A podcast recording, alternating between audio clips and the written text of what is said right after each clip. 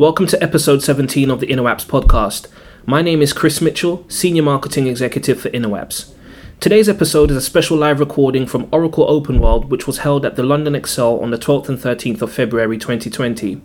Our guest was Katy Harding, Associate Director of Finance and Commercial at Ofqual, one of our most trusted customers. We managed to grab a quick interview with her after her breakout session titled Journey to the Cloud. So, your presentation just now was on your journey to the cloud. Can you give our listeners a brief overview about what you spoke on? Yeah, so I was talking about uh, how we built our business case to move to a cloud based uh, ERP system. Um, so we did a, a, a, lot of research in deciding what our options were and thinking about what our specification should be. So rather than just thinking about needing uh, a finance system and an HR system, it was thinking about what the vision of the future needed to be and how we wanted to work in the future um, and how we wanted the organisation to look in terms of those sort of corporate services, uh, uh, finance and HR. Uh, recruitment and procurement, etc. So, in terms of your vision for the future and how you plan to work, what were some of the factors you had to consider, both from an implementation and a cost perspective? So uh, we needed a, a, system that was going to be real value for money for us, that was going to deliver some some cashable savings for us, um, but that also enabled us to work in a more agile way.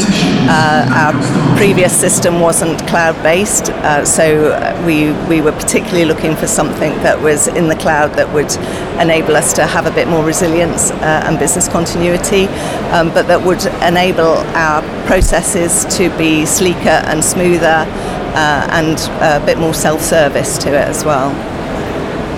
You mentioned in your presentation shared vision. Mm. What was it about InnoApps' approach to work that assured you we understood your business vision?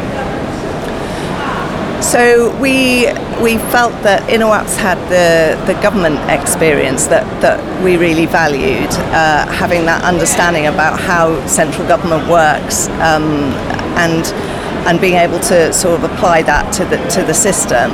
Um, we also know that uh, system implementations don't necessarily go entirely smoothly. So, what's really important to us was understanding how uh, a systems integrator would work when the chips were down.